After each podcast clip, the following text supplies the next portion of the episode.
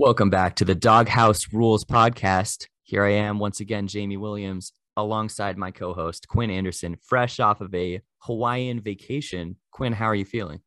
I, uh, I've been traveling for about the past 21 hours. Uh, however, when I got the call, you know, after months of silence, I couldn't resist coming back on here to record a podcast for the first time um, in a long time. Now that the season's starting next week, it felt right to you know bring the podcast back and get things rolling. Happy to be here. So glad to hear it. So glad to have you here. I'm so glad to get this back up and running here. Uh, hopefully we will add more episodes in the future. And you know what? I'm very excited for the upcoming football season. It has been months of kind of quiet uh, nothing much going on but it seems like football is finally back. It's just around the corner. I can't wait it's uh it's going to be a super fun season. We just got our draft completed.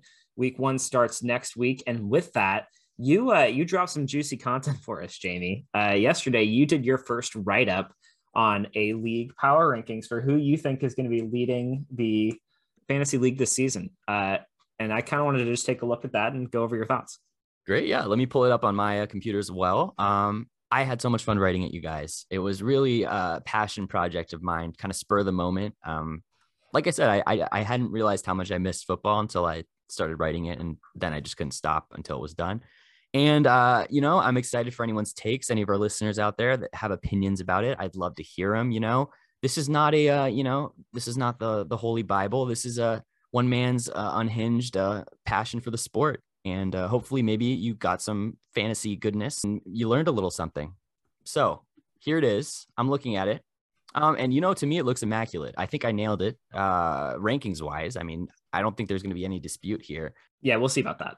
Okay. I mean i, I would say uh, i stand by everything i wrote and uh, I think I got nothing but positive reviews. So as far as I can tell, it was a you know success, and I hope to continue with uh, this power rankings throughout the season.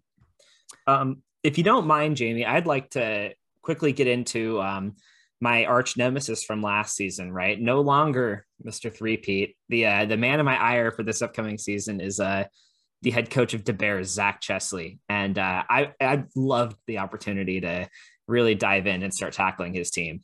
Great, let's do it. So I'm going to pull up the Bears. So you have him ranked as the number one team in fantasy this season, and uh, I, I think that that is uh, completely fair because coming into this last season, uh, the Bears was rolling with Cooper Kupp, who we all know is just an absolute stud, but somehow, you know, the guy who won the Triple Crown is not the most favorite uh, player to me on this roster. It's he's wow. going to be number two fantasy receiver this season, and I think Justin Jefferson's going to be number one coming into the offense for the Minnesota Vikings. It's going to be totally revamped under uh, Kevin O'Connell, I believe, from the Rams. And he's going to be looking to play the exact same role. So I don't understand how the rich continue to get richer, but you know, that's exactly why he's rated number one. And I actually have no dispute over that. In addition to the fact that he's got a broken out tight end, at least top two, probably guaranteed number two tight end in Mark Andrews. Aaron Jones is going to look to continue to probably become Aaron Rodgers' number one passing target. Um, and despite, you know, a, a, lack of depth at the running back position, he has a lot of good lottery tickets. And if any of them hit, I don't really know what we're going to be able to do to stop this man. I mean, one of those lottery tickets is right there on the bench. Romeo Doubs, right? Uh, great, perfect example of someone to have on your bench, right? It's just like Justin Jefferson. You know, I'm, I'm haunted by Justin Jefferson because I had him, what, two, three years ago when he was just a rookie and I had him on the bench for probably like three games into the season. Not even. You dropped Not him after even. like week two. I'm too impatient, and that and I should have known to be more patient with guys like Justin Jefferson coming into the league because, you know, Romeo Doubs could have a similar trajectory maybe if everything breaks right, and he could blow up. You know, there is no clear wide receiver one in Green Bay right now, so it's a great lottery ticket.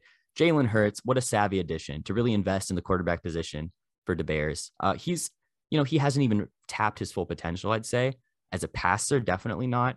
As a rusher, even like I think they're going to do more designed runs for him. I think hit, the offense got only even stronger with AJ Brown added to the fold, uh, who I know you love, Quinn. And ETN's kind of this mysterious pass catching, you know, college prodigy that people are kind of sleeping on here in this new look Jaguars offense. So I don't see a real issue with this team other than depth. And then where my issue starts with Damien Harris, who I don't think is going to be the RB one come you know week seven. I think that's going to be Rhamondre Stevenson. And then why on earth does this man? He has so many great lottery tickets, and then there's David Bell.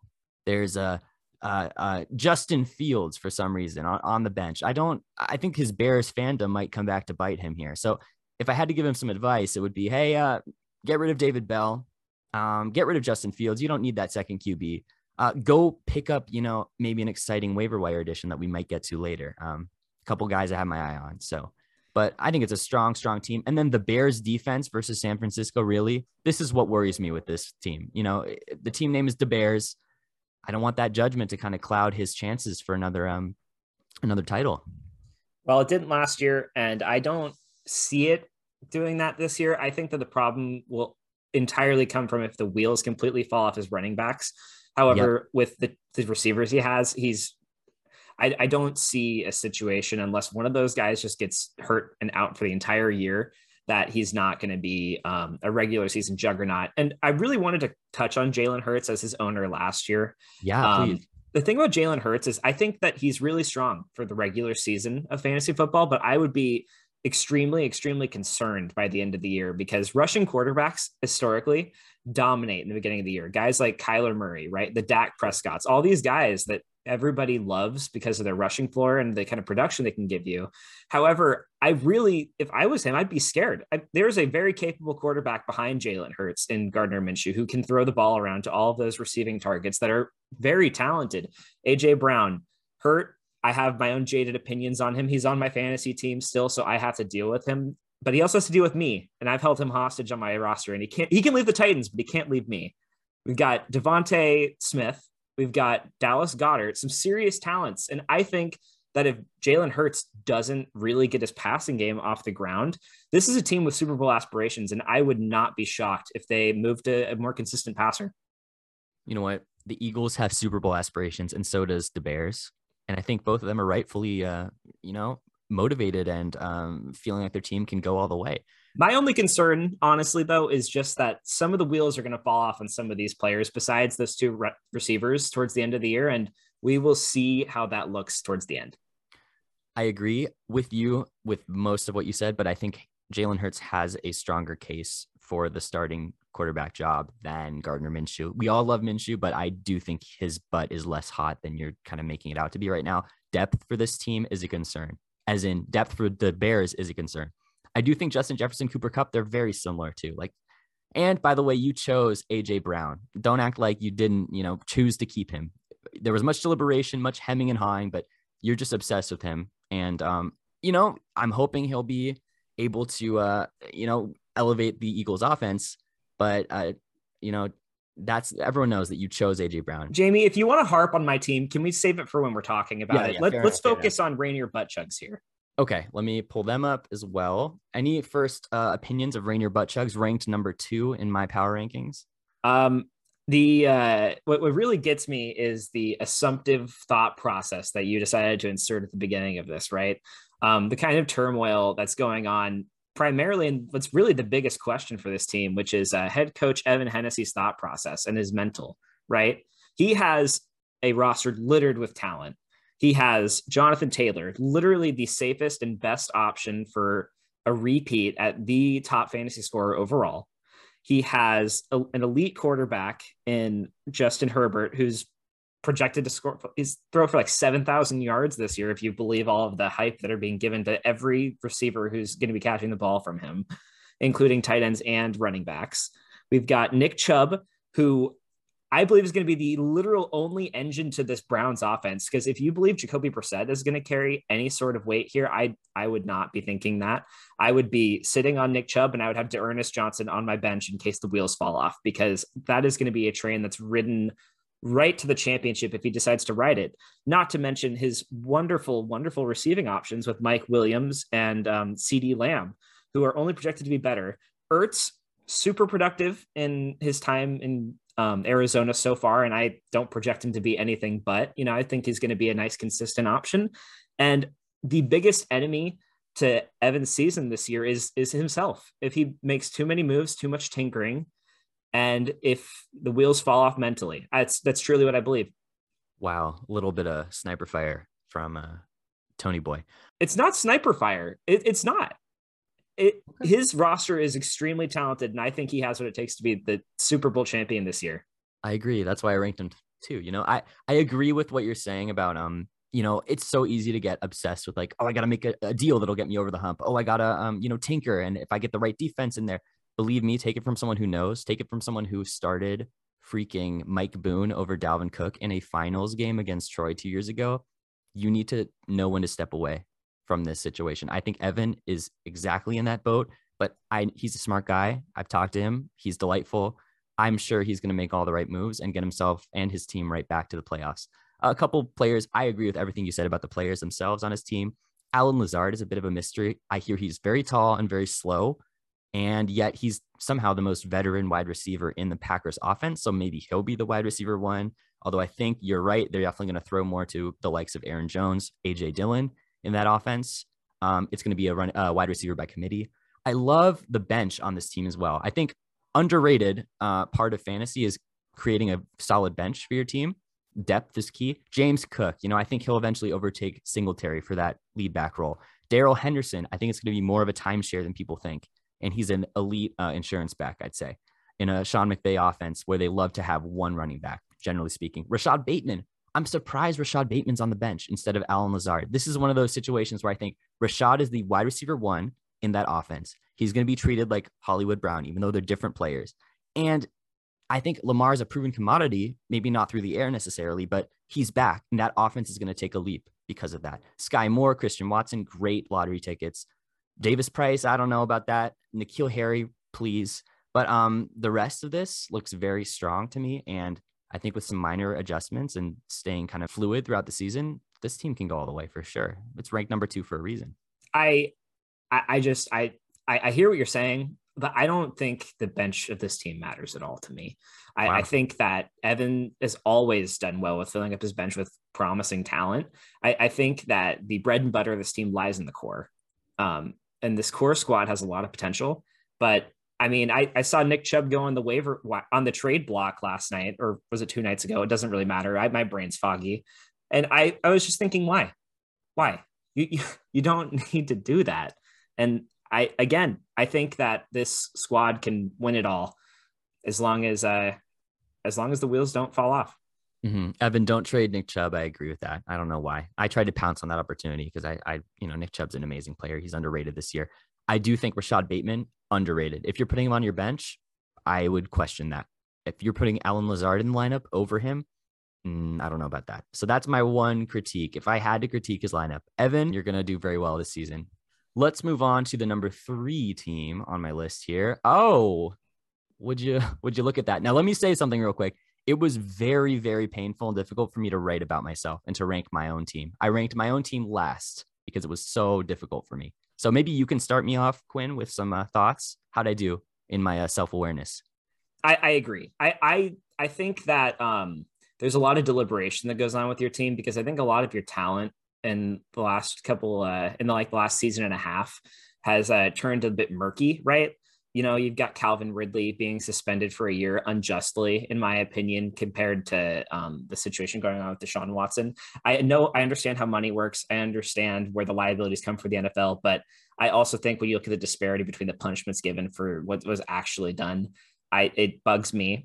Um, regardless, there, I do think that your um, your your roster is going to be consistent no matter what, as is mine.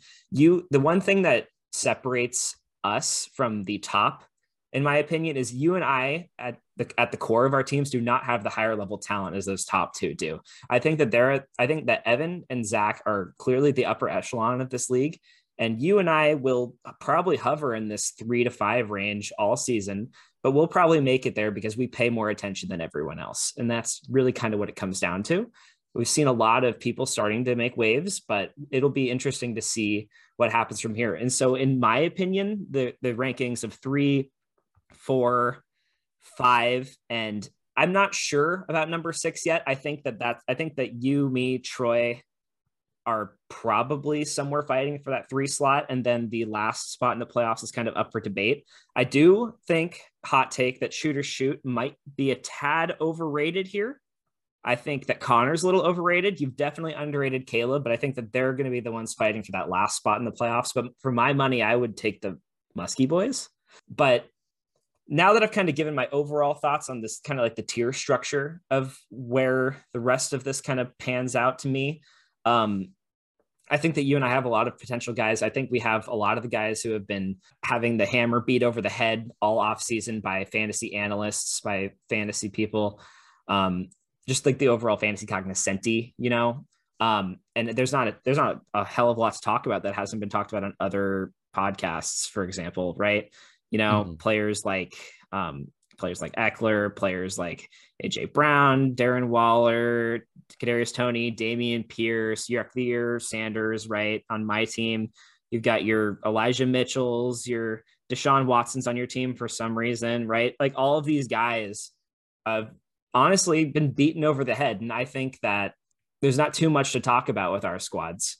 Great. Yeah. And you know, I don't need any fantasy advice. I already have all that running through my blood and my brain all the time anyway. So here's where I'm at with my trade. I'm very excited that I, got a trade done with uh, local idiots. And my thinking was Cook, a bit of an injury risk. He's an elite running back when healthy. But um, yeah, I have that injury concern with him. I don't have Madison. That was a mistake in the draft. And I also think that um, Cam Akers, he has the potential to really break out this season. That's the one I want to watch. I'm rooting for him. Um, but I want to see it first. And I'm especially worried about Henderson in the backfield in this PPR format, I'm excited to welcome Pittman to the lineup, and hopefully he'll kind of batten down the hatches in that flex spot for me. And um, I just figured I'd rather have like a top wide receiver than I, another running back because I have suddenly a ton of depth at running back, which is honestly sneaky a way to lose the league is having too many running backs and not trading them away for value. And getting Derrick Henry on the team is never a bad thing. I think it's really interesting from just a football angle. Derrick Henry, I think, is a free agent after this year, and he got like a random $2 million raise or something. Uh, what's going on there? What do you see with Derrick Henry's future in the league? You know, Derrick Henry, the thing about he, he's a Titan through and through. There's no way that he he will be a Titan until the wheels fall off. Um, I think that talking about any free agency speculation where he might move is a waste of time, frankly. And if I look, if I have to eat crow because something does happen, I think that would be um, something I'd be happy to do because as a Titans fan, I'm going to be the most plugged in on this situation. I, there's not a shot he moves anywhere um, and anywhere fast for that matter. Um, but it was good on you to start talking about some new names because I think that if we just harp on the same old things with our roster, I mean, I don't think a lot of our situations have changed. Um, I think Derrick Henry is going to be the same old Derrick Henry. That's a good, it's a good call on you to bring him up. Michael Pittman, I think, has a chance to break into the top 10 of receivers. So, pretty stupid trade for local idiots, in my opinion. Uh, I don't recall the garbage you sent back to him. What, what was that? What, who Dalvin Cook, Dalvin Cook, and um, Cam Akers. Dalvin Cook makes sense, but that seems more of a straight shot, straight swap to me with Derrick Henry. I think they both have some risk, but I think they're going to both produce.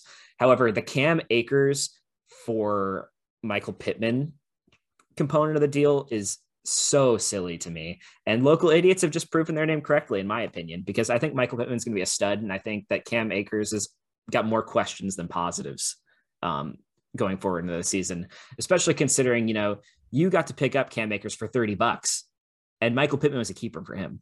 He didn't even make it to the draft because there's a reason he shouldn't have. So thinking about things like that, um, I'll just quickly run through a couple guys who I brought in. Dameon Pierce, right? total Love. hype bunny, the mm-hmm. the hype bunny of the year for fantasy. We haven't gotten a chance to talk about him on this podcast, obviously, because we've been out, but um, he's run like an absolute maniac. Took Marlon Mack's job and kicked him to the curb. He's not even on the team anymore.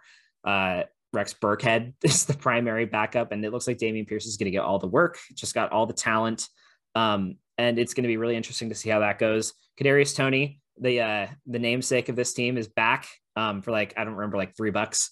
Uh, can't say no at that point, and it lets me keep my uh, keep my my profile picture for the fantasy league.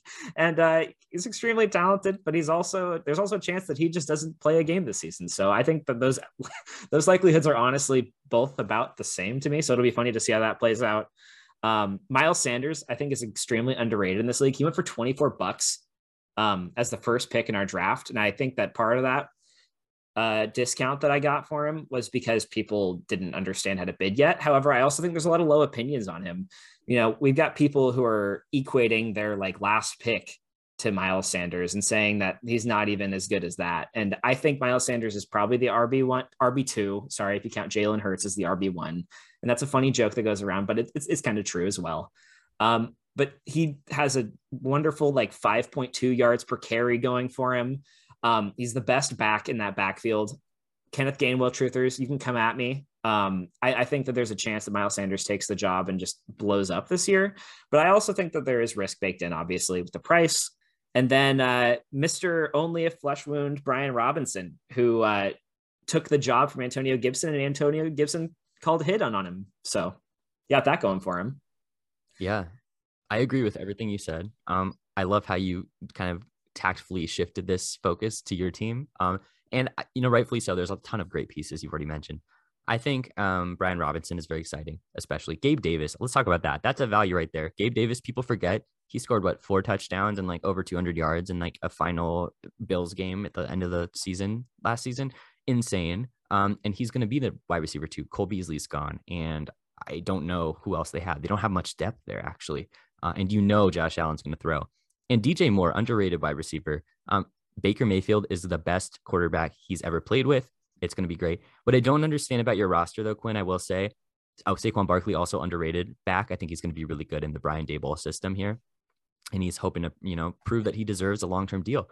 Uh, Miles Sanders, though, I do have concerns. Jalen Hurts runs. Uh, they just got a new toy with AJ Brown, who's a great red zone weapon, and Gainwell's still there, and I just don't know. This team does like to run, but uh, he he he did get very unlucky with touchdowns last season. He didn't score a single one. I think that's going to change, but um, I do have my concerns. And Pacheco, I think, is an interesting one. I don't know if I believe the hype surrounding that guy. And I don't get, I mean, Winston, you know, I love Winston as QB1 um, in the Saints. And I think he's going to have a better year than last year. But um, Matt Ryan, I don't see why you need him. And Pacheco, I, I I don't see why you need those players. So other than that, I think it's a strong team.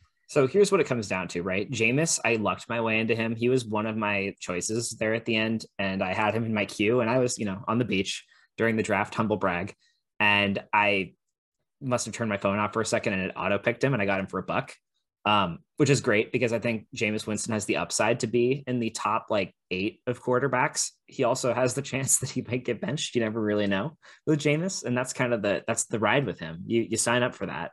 Matt Ryan's there in case that doesn't work out. You know, I think there's a negative outcome with Jameis, but I'm I'm gonna ride it and we're gonna see what happens.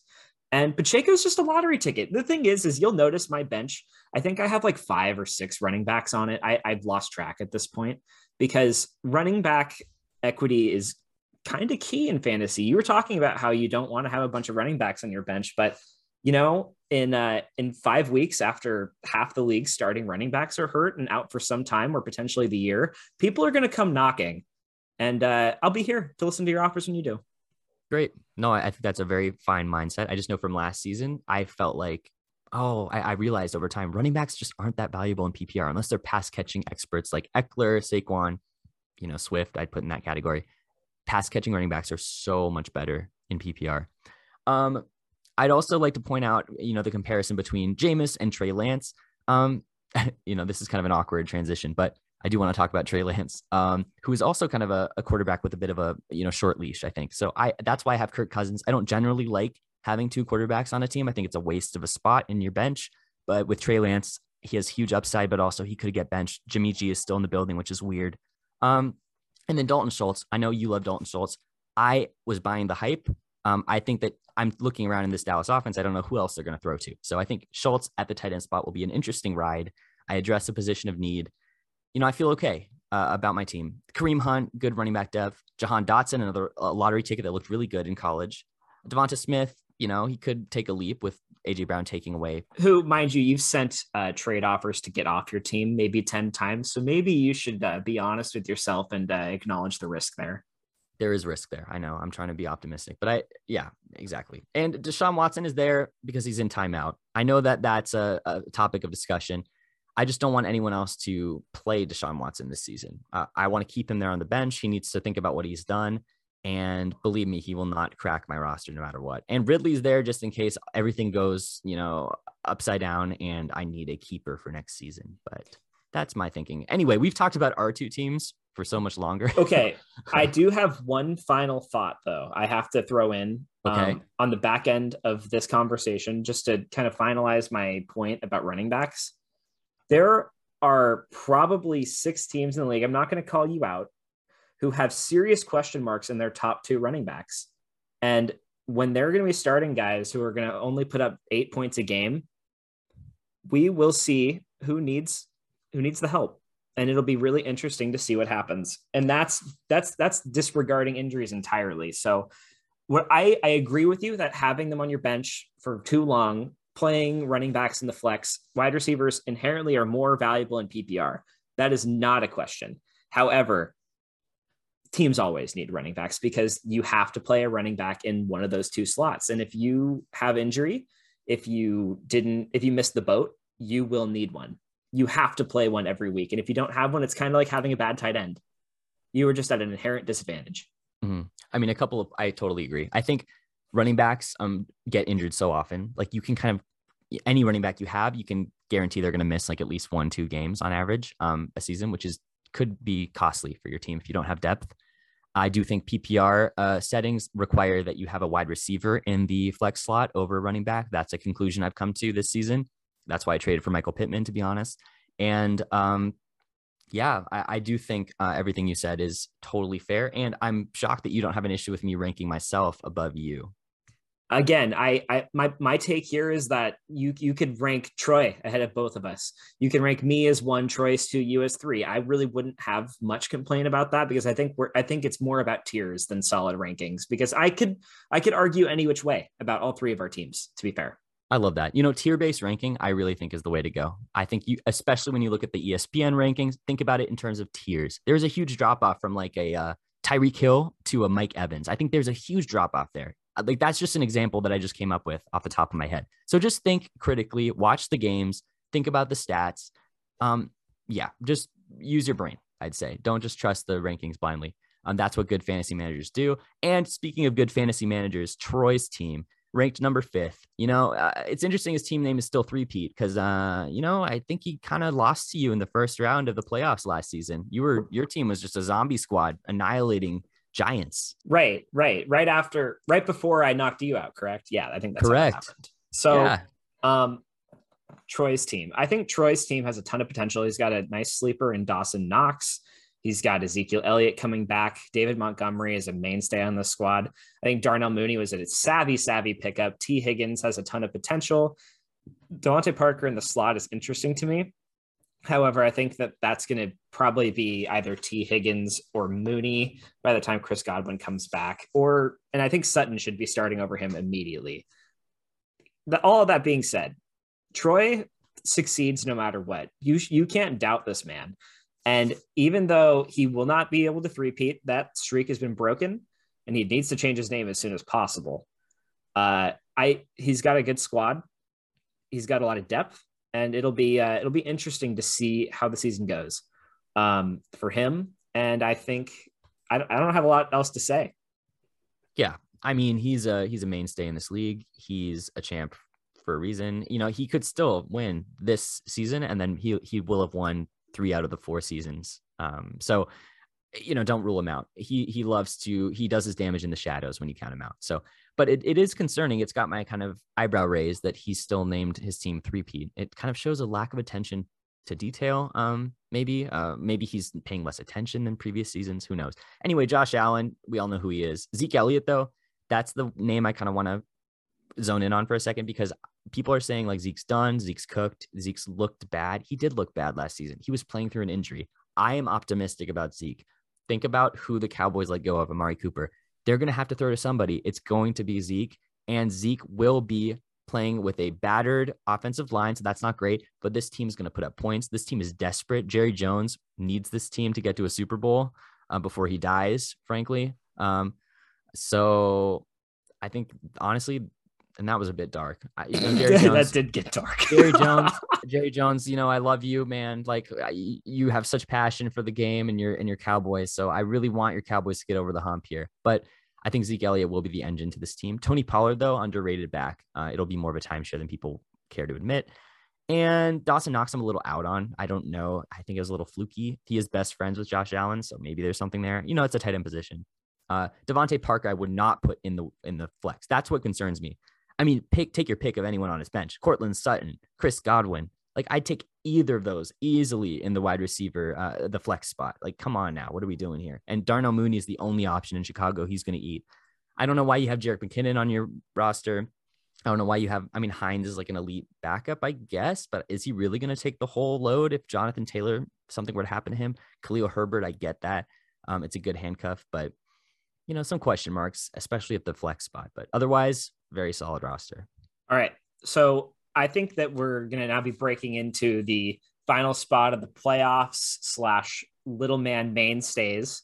And uh, before we take a quick break and go to commercial, I think we should start off with your number six ranked, uh, number six ranked team. And I think you should you need to defend this placement because I think this is the biggest discrepancy on the list, in my opinion. And uh, I'm happy to go into why, but I think you should make the argument as to why this team belongs where they are. Great, yeah. Um, you know, I think that this team has some definite. Issues. Well, let's not bury the lead. I don't know if I. It, this is shooters shoot. Shooters shoot, yeah. So Charlie Myers' team. Um, I think he has a great team overall. I'm looking at it. I'm trying to think about why I ranked him six. I think I have respect for you. I have respect for Troy. Charlie, you know, little man champ. I don't really respect that as a credential. Like, okay, cool. You beat up on some some schmoes. Like, all right, what are you gonna do in the big man playoff? So I think basically I need to see it before I rank him any higher than that, especially this considering this is my first exercise doing this power ranking completely arbitrarily. Um, looking at this team, if I had to highlight some names that I'm concerned about, James Conner, he's to have touchdown regression. It's just to happen. Like I know you love him, Quinn, but like he had like an insane amount of touchdowns last season. Josh Jacobs, I'm not super sold on him. He was like RB12 because everyone got injured. He was healthy like 16 games, and so that's why he was RB12. But you know, he's a kind of a RB2. Mike Evans is a touchdown machine or bust. Like uh, Davante Adams has a new team. Um, AJ Dillon, like I like his bench. AJ Dillon is a great uh, running back that could be start worthy or at least flex worthy most weeks, even with um, Jones in there. But why the heck does this man have three quarterbacks? And Melvin Gordon is a ghost. Like he is not a good back, and he's Javonte Williams is going to take that job. Amari Cooper, he's the only option in Cleveland, but he has Jacoby Brissett throwing him passes. I don't know about that, man. So let's get out of the weeds here. Okay. This man has three quarterbacks on his roster for absolutely no reason. Give me one reason why Tua and Ryan Tannehill both need to be on this team. I have none, right? Like, I don't need that. That was a rhetorical question because there's literally no reason. Rostering a second quarterback on your roster. Hey, for all of you bimbos who have more than two quarterbacks, there's only one reason to have two quarterbacks. And that is if you have serious questions about whether or not you can start your number one quarterback every single game of the season. Because the waiver wire has plenty of perfectly fine options who can service you during a bye week.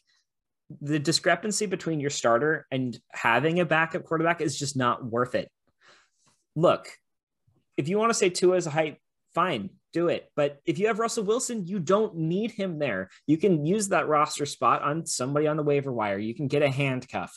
You can get a lottery ticket. There's plenty of options here. But that's not even getting into the actual problems I have with the core roster. I think Josh Jacobs went from being a three down back to a two down back, maybe like one and a half, because we've got rookie Zamir White who's coming in and they're talking about how he's going to share some of the early down work because they like him so much. They're in New England. Oh, sorry, did I say New England? It must have been you know, a bit of a slip there because the truth is, is Josh McDaniels is turning this into the New England offense. Josh Jacobs is now going to be looking at a Damien Harris type role. It's it's true. Zamir White is stepping in as the Rhamondre Stevenson of this offense. And Ameer Abdullah is going to have a James White like presence in the passing game. The upside is very limited for him.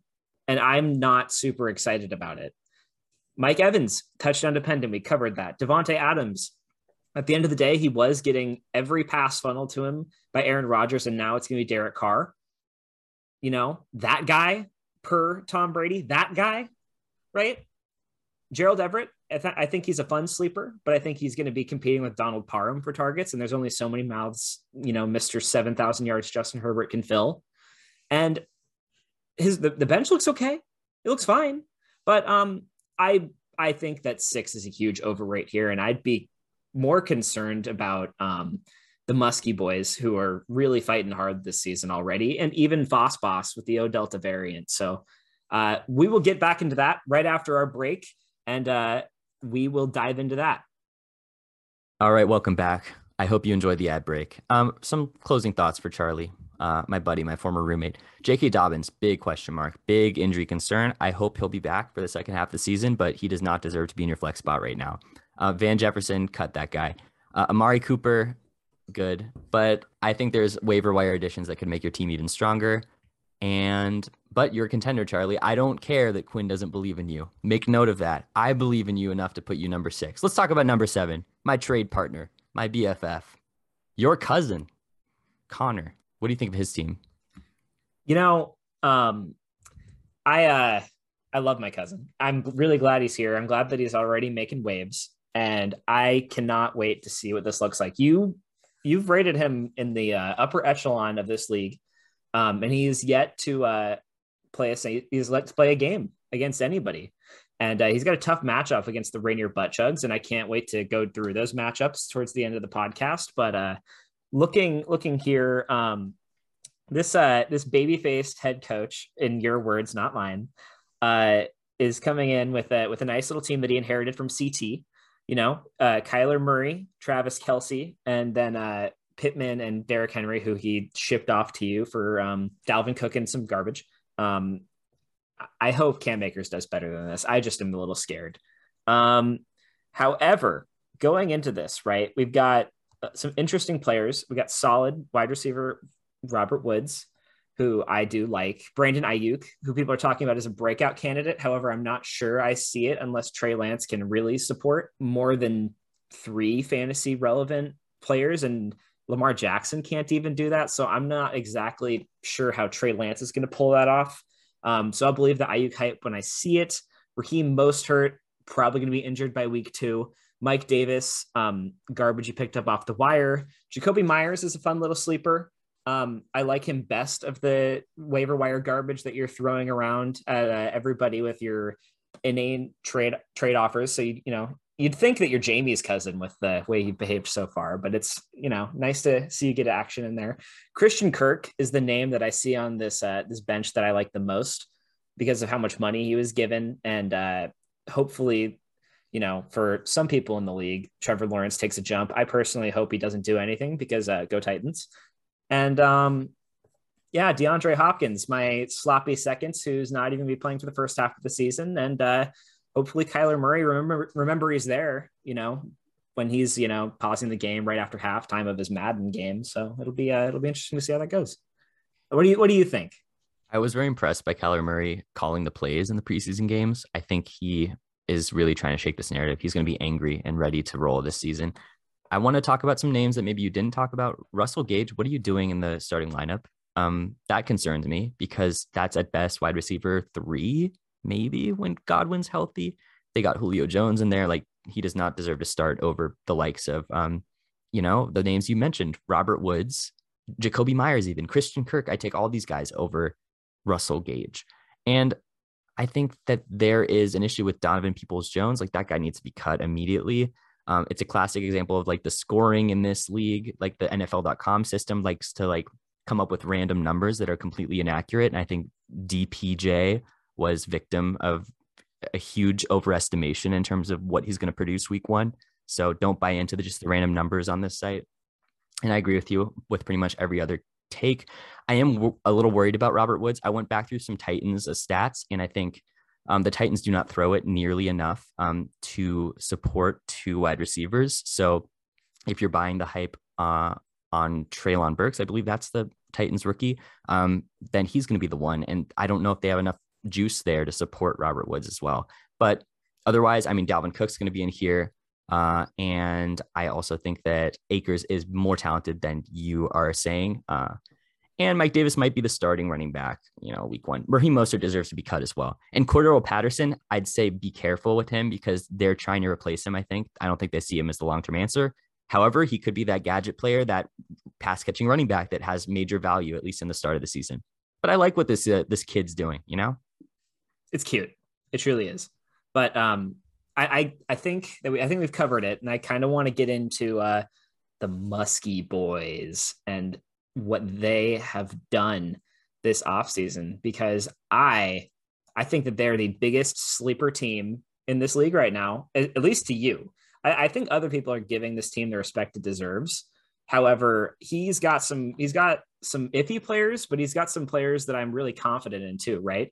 He's retained Joe Mixon, who I was poo pooing on last year. But now that the Bengals offense has turned into a whole different entity than it used to be, in addition to adding on the offensive line, I think there's no way Joe Mixon doesn't um, have probably top five running back numbers. Javonte Williams is a great hype bunny, uh, largely overrated considering that I think he really will have a 50-50 split with Melvin Gordon again. There that staff loves Melvin Gordon and he's arguably more effective than Javonte Williams. So I really I, I would be scared if he was my RB1, but at RB2, I think that there's nothing to worry about, especially when you have Rashaad Penny um, waiting in the wings, because he might end up being your RB2 anyway. I'd be scared about Jerry Jeudy um, because I think Courtland Sutton's the man there, which is why he needs to um, be in Troy's starting lineup immediately. And I think Ja'Marr Chase is Ja'Marr Chase, not much to talk about there. Kyle Pitts had a great season last year, and that was probably his worst case scenario. I'm excited to see what that looks like for him. It'll be interesting to see what the roster looks like once Aaron Rodgers is reflected on the roster, or and if he starts over Trevor Lawrence, and whether Trevor Lawrence makes his way to the wire, because it'll be it, it's just going to be interesting to see what happens there. Because I think that those are both startable quarterbacks, but I also am purely against rostering both. Um, because Aaron Rodgers is one of those guys you plug in and you know what he's going to do for you. Um, getting into his bench, he's got some nice lottery tickets. Chase Claypool looks to have a nice bounce back season because he's going to play primarily in the slot, which will help him because it'll um, it'll design more open looks for him. Jarvis Landry is kind of a fantasy staple of consistency. However, I think that he's going to be outperformed by Chris Olave, and Jarvis Landry won't have much of a role, especially if Michael Thomas ends up panning out. Um, but if not, Jarvis Landry will do what he always does, which is catch a million balls, which is great in PPR. I don't know what Noah Fant's doing on the roster really at all. I think that pickup was made today. Maybe he can shed some light on that for us. But um, getting Jameson Williams into his injured reserve uh, is a classic, classic Muskie Boys look. And looking at the youth on this team, there's a lot to be excited about. Not only this season, but going forward too. I he's this he has a uh, a staple win now and later team for a uh, keeper league like the one that we're in.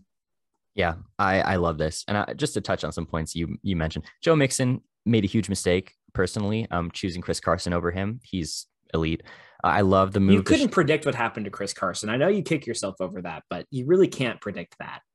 I guess. Um, and Mixon had injury concerns, you know. So I, it's it's fine. Uh, that's just kind of what I do. But Trevor Lawrence, I think, obviously getting Aaron Rodgers in the building, um, shipping away, you know, a lottery ticket, a really good player in Treylon Burks, who has like the green light from the Titans to be the wide receiver one. You know, it's a hefty price to pay, but Aaron Rodgers is Aaron Rodgers. People are sleeping on him. He's a huge upgrade at a much needed position for this team. Um, Trevor Lawrence needs to hit the waiver wire immediately as soon as that way that trade goes through. DJ Chark, let's talk about him. I mean, real quick, he's he's a speedster. He's going to do really well in this offense, I think, as well. Just a lot of really high upside, really smart, heady moves by this team. I do agree. Maybe I, re- I rank them a little low, but um, you know, I think I think let's see it. Let's see the pieces come together. And I'm excited uh, to see how active they've been in the Discord and everything. So, you know, let's see it. I, I really think this week one matchup will be a litmus test for them. They're going up against the champs. Let's see how they do here the DJ Chark ownership on the roster is really savvy from Muskie Boys because DJ Chark's he's probably going to have a nice little deep role if you ever really need to get him in there. If there's barring any injury, of course, to the starting lineup, which we don't we don't hope for at all. Because as soon as Jameson Williams comes back and takes that role from DJ Chark, you don't have to roster him anymore. So it's kind of a get that role now and you get it later, depending on how valuable that actually pans out on being. Do you want to tackle uh, the who, in my opinion, is the final member of this tier that we've been talking about, where you know they might be fighting for that last playoff spot. Yeah, let's talk about him. Foss Boss, you know, let's uh let's talk about this team, O Delta variant. So of course we have Najee Harris uh, stands out as like an elite running back who's going to get so much volume. I think he's one of those running backs that's like on the field for 90% of snaps or more. It's just insane, especially in this, you know, Pittsburgh offense. It's going to, it's on the up and up. He had, he actually had 924 or 27 snaps last season, which, um, compared to what we actually believe in, like everybody else, it's by far the most usage at all ever. And he doesn't really matter how much he plays because with how much they have him on the field and how much they go to him, um, he's going to put up points no matter what. He's the staple of consistency. Totally. I love him. Diontae Johnson, you know, there's a there's a Steelers flair to this team. George Pickens on the bench. I mean, he's gonna be he's gonna blow up. Chris Boswell. Like I love the Steelers flavor to it, keeping that fandom, but you know, not letting it kind of overtake the roster, uh, which we'll get to later with Ian's team potentially. Um, and I think you know they got some great pieces here. Uh, Leonard Fournette, you know, I think he's going to be another solid running back. Matthew Stafford, I think, is a fine quarterback. Like he's a Super Bowl champion. Like he'll be a steadying force. Brandin Cooks, you know, you know what Brandin Cooks does every year. It's wide receiver two numbers, more weeks than not. In the in the bench, you know, Michael Gallup, he could be potentially the the wide receiver two in that offense. Like people are sleeping on him. James Robinson, you know, he was elite. He's been elite the last couple seasons. He's injured, but I think he's a great, at least an insurance back. Uh, where you kind of lose me with this team, I mean, Tyler Boyd, another underrated receiver. Where you lose me is Hunter Henry as the tight end. You can't feel good about that. Um, there has to be better options. Um, and I, I think Mecole Hardman in the flex, I would definitely put anyone but besides Mecole Hardman in there. Let, let, us put, I mean, Pickens, Gallup, Boyd, take your pick. Robinson, even, I would put in there over uh, that player. And Derek Carr, you don't need to hold on to two quarterbacks. Uh, Foster, just get rid of Carr, get rid of Foreman. I'd argue. I mean, he's he he yeah, actually he's a pretty good uh, handcuff running back. I take that back. Keep Foreman, get rid of Carr, um, and you got something here. Get rid of Henry, get rid of Hardman. I don't know, like a pretty strong team overall, though, but depth could be a concern. What are your thoughts? You know, I don't have a ton of thoughts on this roster. I think that um, this is another roster that's going to rely on a, on a really strong two running backs, um, a lot of wide receiver talent. Um, but if I think if something goes down with one of those two running backs, I'd be I'd definitely be more nervous for this squad. I think that there's a chance that this isn't the most egregious two quarterback situation to me in the league because when you're looking at it from the perspective of other ones, right? Um, there is fear with Matthew Stafford that he might not be totally healthy, right? That he's going to be dealing with an injury all year from uh, lingering from last season. So I think that having Derek Carr there as an option if Matthew Stafford doesn't perform is okay for the first couple seasons, but I think you do need to make a decision at some point. However, I kind of I, I am licking my chops at uh, getting the opportunity to discuss Butt Fumble, who uh, to me uh, leads us into the final tier, right? Which is kind of uh, the the best of the rest, right? All of the all the guys who are pretty much doomed for little man playoffs in our eyes. Is that a good way to describe this tier? I would say so. I mean, this this head coach has demonstrated himself uh, and conducted himself in a way that is uh, questionable. You know, there are questions swirling around this this head coach and GM um, and that partnership there. I mean, and just let's just talk about the team. Let's not even talk about the extracurriculars that this this gentleman has been up to this offseason. But Breece Hall, I mean, there's a huge Jets flavor to this team, which concerns me because the Jets have not been relevant for several seasons. Zach Wilson's injured. He's off, you know, dating uh, his friend's mother. Um, he might be distracted. He might not be the guy in New York. Um, Breece Hall, I love though. I think he's going to eventually overtake Michael Carter, but it will be a timeshare in the beginning. Elite talent. Elijah Moore, elite talent as well. I think he's underrated. Uh, Michael Carter on the bench, though, it's kind of like he's he's hedging his bets a little bit here. If he really was a Breece Hall believer, why is Michael Carter on the roster? You know, it makes me question it. I like that Breece Hall's at the lineup now, though. Um, Garrett Wilson too. I don't know about this Jets flavor of the team. Joe Burrow, you know, Joe Cool is going to carry this team. Uh, Kenyon Drake really concerns me in the running back spot. I'd rather have Michael Carter in that spot, definitely. And then you got Dallas Goedert, my guy at tight end. I love that. Tyreek Hill in a new look offense. I think he's really going to help Tua take it to the next level.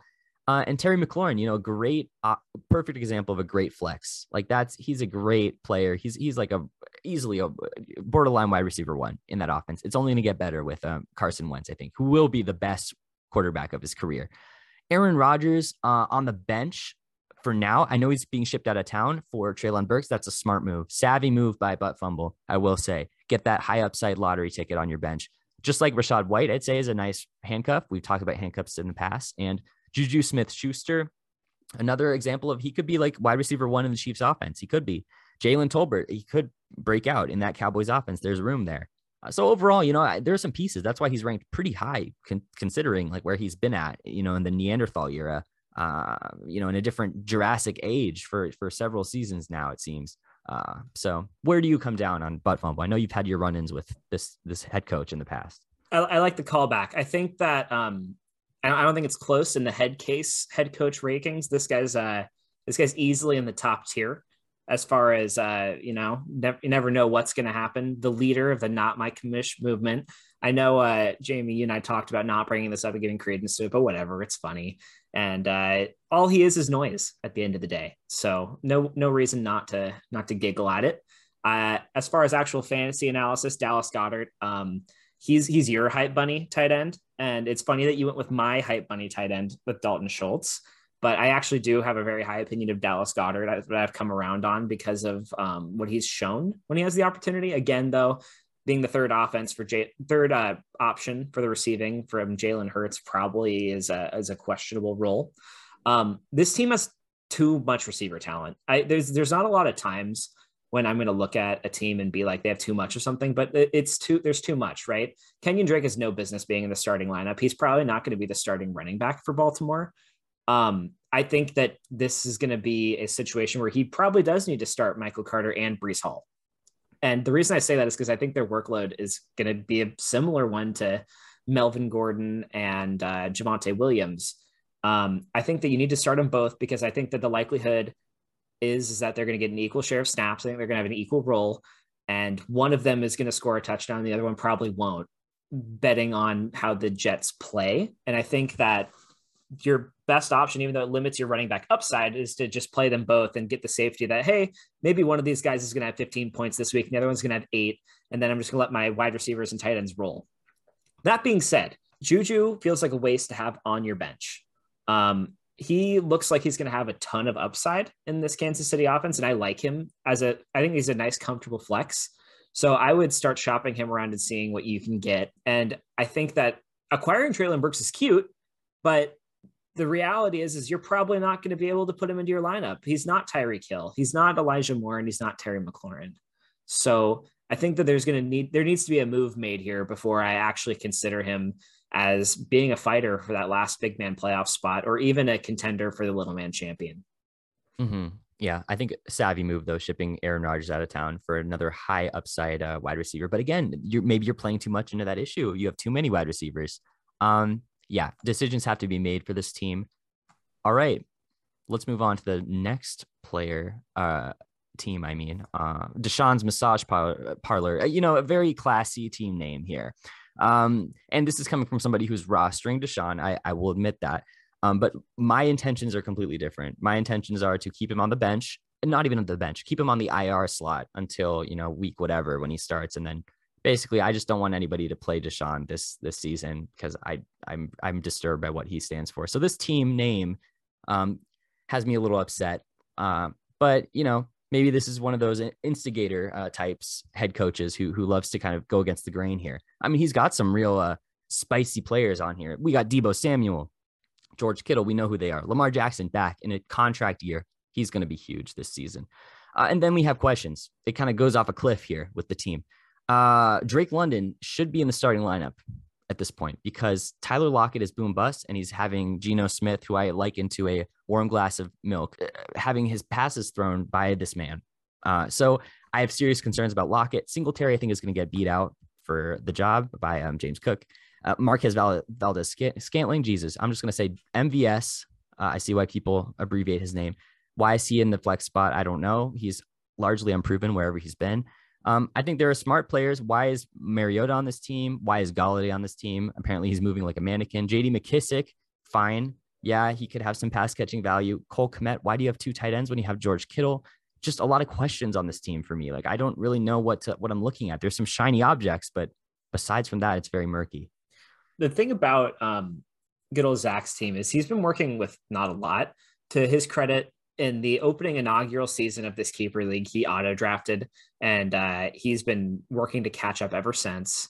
And I think that that is something he's still working on. I'm not, I haven't gotten to the point where I've seen him break into the echelon of like, hey, you know, this guy might sneak into the playoffs. My biggest concern right now, the two most productive players on this team from like a fantasy point potential standpoint to me, Deebo Samuel and George Kittle are both competing for the same role for a quarterback who's just um, unproven. You know, he's probably the worst passer in the league um, of all the starting quarterbacks. So I'm extremely concerned that one of their roles are going to get hemorrhaged. I think Tony Pollard's cute. I think he's a really nice stash, especially if he's going to have points this year. I think eventually when Zeke moves on, I think Tony Pollard's got RB1 status written all over him. So I think he's a good guy to have.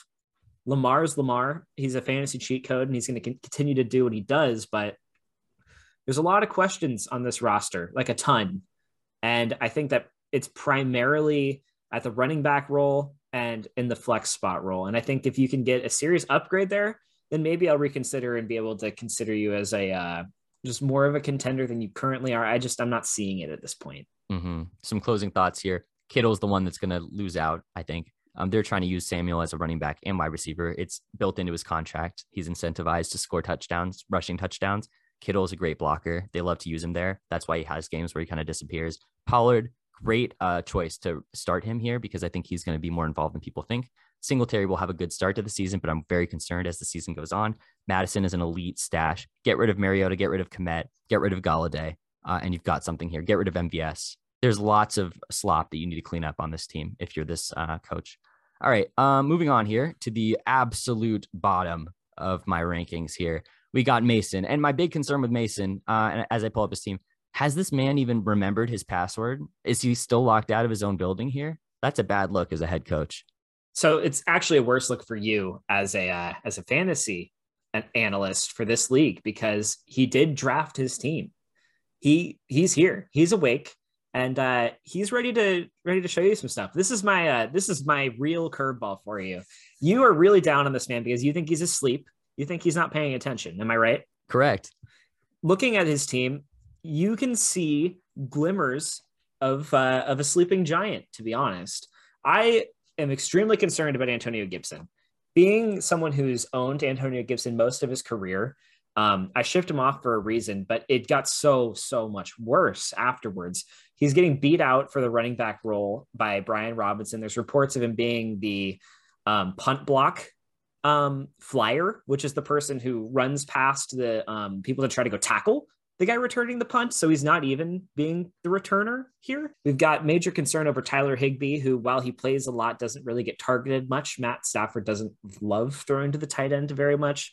Um, Baker Mayfield has no place on this roster. And those are like the biggest question marks, obviously. And this is kind of thematic of the, uh, the generally the bottom of the league teams, right? Is they have running back needs, but CEH is back on the roster. Uh, Mason's first pick ever for the keeper league when he was a rookie in the first round. Didn't pan out, but I do see a bounce back year from CEH, despite the fact that I own Isaiah Pacheco, who I believe might overtake him at some point. I do think CEH is severely underrated, and for the price that Mason got him, there's no reason he should be disappointed by having him back.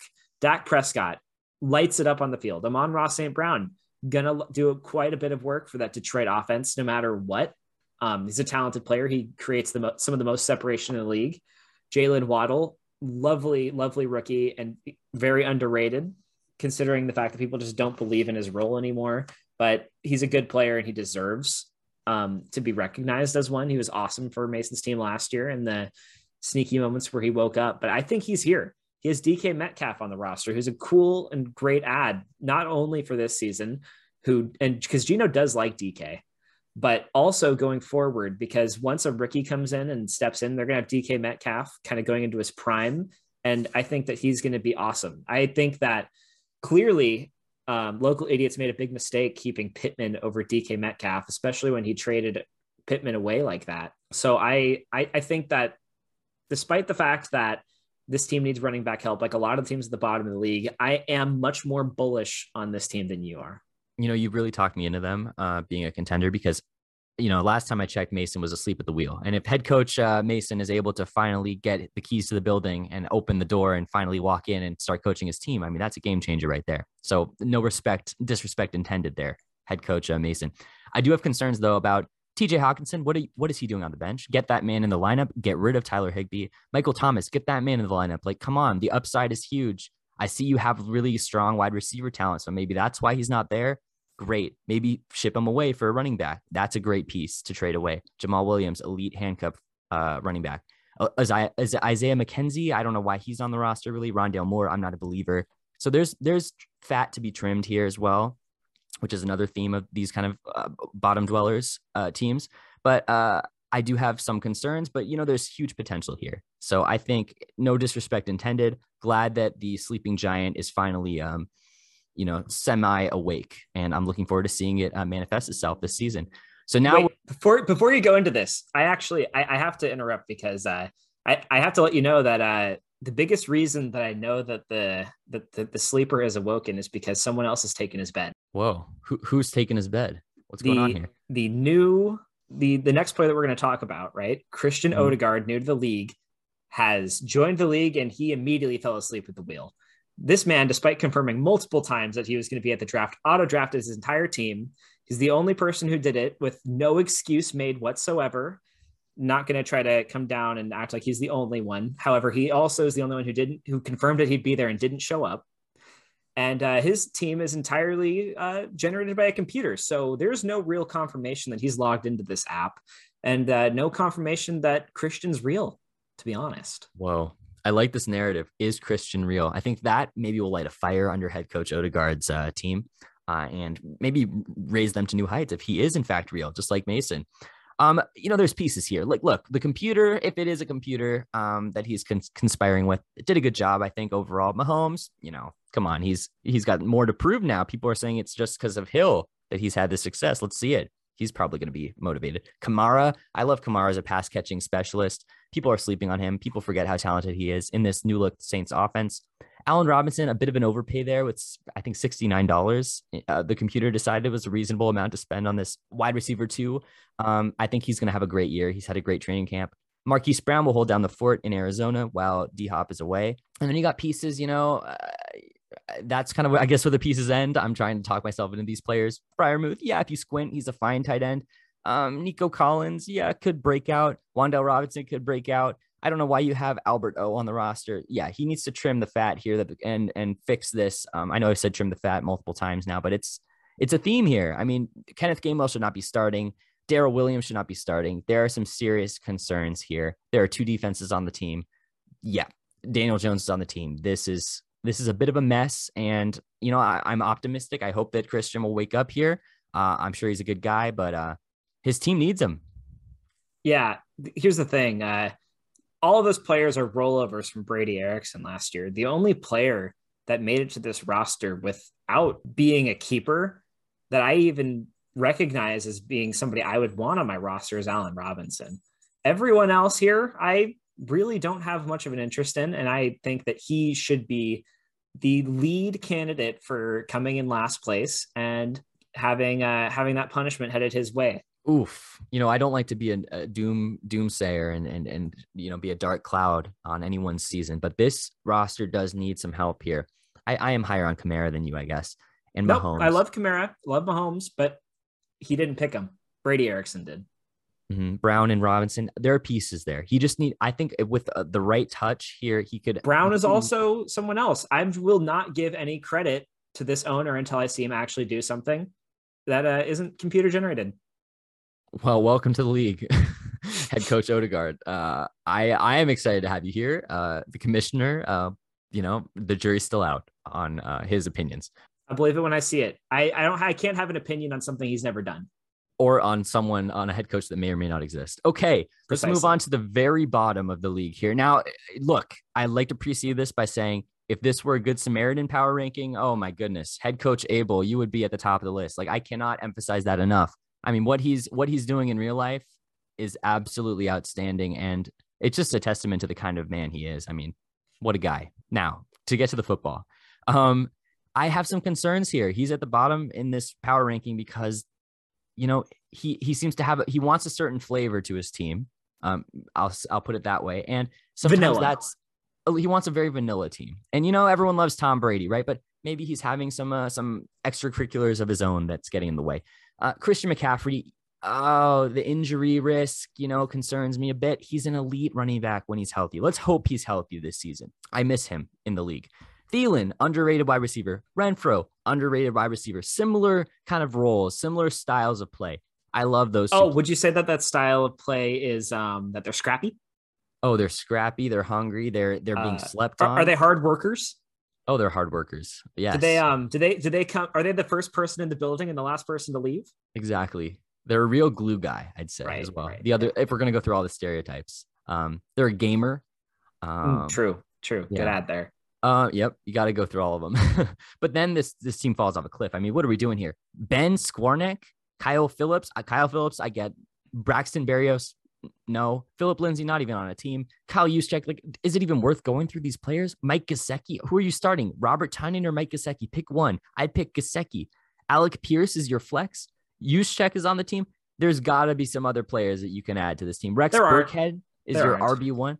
There aren't young uh, I, I just this team hurts my eyes to look at and it, i'm very concerned that i mean you're saying christian might be in, in danger here but i'm i i fail to see how it's not going to be any team besides the clan that's going to have to fulfill this this punishment and that what does that say about our league? If we're forcing this this hero this god amongst men this this angel to uh, fulfill some gratuitous punishment what i'm very concerned about this. I'm not at all. I, I think that there's literally only the only concerning mark on this roster to me um, without a doubt, is the fact that Robert Tonyan's the tight end on this team. Normally, this team um, is pretty carried by the performances of Tom Brady, um, Adam Thielen, and uh, typically Rob Gronkowski. But seeing as there's no Rob Gronkowski in the league anymore, and we didn't get a strong uh, contender to, you know, bring in the uh, the new era of tight end for the clan, I am a little concerned about its future unless Christian McCaffrey proves that he's uh, he's healthy and ready to go. In that case, I think there's no way he comes in last. All right. I mean, you heard it here first, folks. I mean, Nolan, head coach Abel, we we appreciate and applaud your efforts overseas, truly, and uh, we hope that your team will continue its tradition of um, being the best of the uh, the worst in this league. And uh, you know, there's no questioning the moral backbone of this team as well. You know, full of great guys on and off the football field. Yeah, they were. Here we go that's it. I mean, we went through all 14 of my power rankings. Come at me if you disagree. I would love to hear your opinions and thoughts. Let's go through these really quickly. All seven matchups, these juicy matchups we have for week one. Pittman Cometh versus Odelta variant. Who's going to win that one? Quinn. Uh, definitely Pittman Cometh. Uh, too strong of a roster to be overcome here by Odelta variant. Don't even really need to look at it too much. Okay, Stay Gold Tony Boy versus the Ents. I'll take this one clearly it's going to be Tony Boy. Tony Boy's going to roll. I mean, the Ents, like you said, we don't know if the head coach Odegaard even exists. So that's a major advantage. You do exist. Um, so uh, the Bears versus the Muskie Boys. Uh, who's going to win that one? That's a tough one to predict. You love the Muskie Boys. That's going to be a super fun matchup. Um, I do love the Muskie Boys. I, I don't, it's going to be a really, really telling, really, if he comes in and punches the champ in the mouth. Do I see that happening? Um, no, I, I, think I think at the end of the day, when you're looking at Justin Jefferson and Cooper Kupp, I think they're going to come in and they're going to blow the socks off of this team. And I think that the Muskie Boys are probably uh, a team that's going to improve as the year goes on. I'd agree with that. I think, but um, totally, I, I think I am too low on the Muskie Boys. You've convinced me. Three Pete versus Big Dog. I've got to say three Pete again. Mason, just like with uh, head coach Odegaard, I I want proof that you're you're awake and you're aware and, and you're gonna be kind of in the in the in between the trenches every week uh, here. So until I see otherwise, I'm gonna trust the aptly named uh, three Pete uh, to you know take care of business week one. This is actually going to be my hot take. I actually think Mason's going to come out victorious in this matchup only and only if he can manage to get uh, TJ Hockenson into his tight end slot. If he can manage to do that, I'm going to take him as my sleeper underdog this week. Wow. All right. Well, my sleeper's coming up in the next matchup. I think local idiots is going to take care of business against Rainier Buttchucks United. No, he's not going to take care of business. He's going to slay a dragon. Rainier Buttchucks United will fall to local idiots, young upstart, baby-faced assassin, Connor Anderson. Connor Bull. Oh, rather assumptive of you over here. Okay, well, uh, he's a descendant of the Anderson uh, clan. He has ties to the House Anderson. I, I'd believe it. I'd believe it if uh, he wasn't going into this with Russell Gage as his number one receiver. So uh, once uh, once we see something change there, maybe, maybe Russ could pop off. You never know. Okay, uh, who do you think is going to win versus Deshaun? Deshaun's massage parlor versus the Clan. Who who's going to take that one? Um, you know, again, I'm going to take the sleeper. I'm going with uh, I'm going with the Clan here. I think that McCaffrey, healthy coming into the year, is going to blow the socks off this team. Uh, until he's injured, I think that the clan could honestly win in every matchup purely because of the McCaffrey bump. I think Tom Brady is going to do what Tom Brady does. Adam Thielen is going to be really promising. Historically, he's incredible at the beginning of the year and trails off towards the end. I think Hunter Renfrow has a defined role in this offense. And uh, we'll see what happens with Alec Pierce and Robert Tonyan. But I do like that a lot better over a uh, team coming in with you know Tony Pollard, who's the backup running back, Devin Singletary, who maybe has the red zone work, Tyler Lockett, who's hit or miss, and uh, it's usually only hit if Russ is there and he's not there anymore. And yeah, I, I see the clan winning this one. Wow. And my final hot take is that Butt Fumble is going to defeat Shooter Shoot. I think Butt Fumble has great options in the starting lineup and I think he has more depth than he knows what to do with at this point. I think that's his main issue. He needs to shore up positions of need, but I think there's a chance that he could slay a dragon this week. All right. And that's our predictions right there. Quinn, any last thoughts? I know that a long off season, a tumultuous off season has passed, and um, there might be a lot to catch up on. Any any final things that uh, you want to get off your chest here before we say goodbye? Yeah, uh, I just have a quick message to all of you people who are doubting me as the commissioner of this league. There is no one who would message the Discord 27 times before the beginning of the season to make sure things are ironed out and that as many people are going to be at that draft as possible. There's no one who will step up to the organizational plate as I will. And if you want to come at me for my decision making, why don't you step up into the freaking gauntlet and do it yourself, clowns? Wow. Wow. Okay. I mean, let's just let that marinate for a second here. Wow. I mean, I, am just going to stay out of this. You, I think Quinn, you know where I stand. Um, and I think it's important that we, um, you know, we have a respectful dialogue with our, our leadership in this league. I mean, the league is only expanding, and um, progress has been made, and I think it's worth looking back and really being appreciative of everything that how far we've come and all the different champions we've had. So, yeah, just just be mindful of that. Um, and let's have a great season, everybody. I love this part of the season, full of hope, you know, and uh that's it for this episode. You know, welcome back. Thanks for listening, making it this far. And uh, we hope to have some guests on in the future. And thank you so much. Have a great season. Enjoy week one. Thanks, Jamie. All right. Thank you, Quinn. Talk to you later.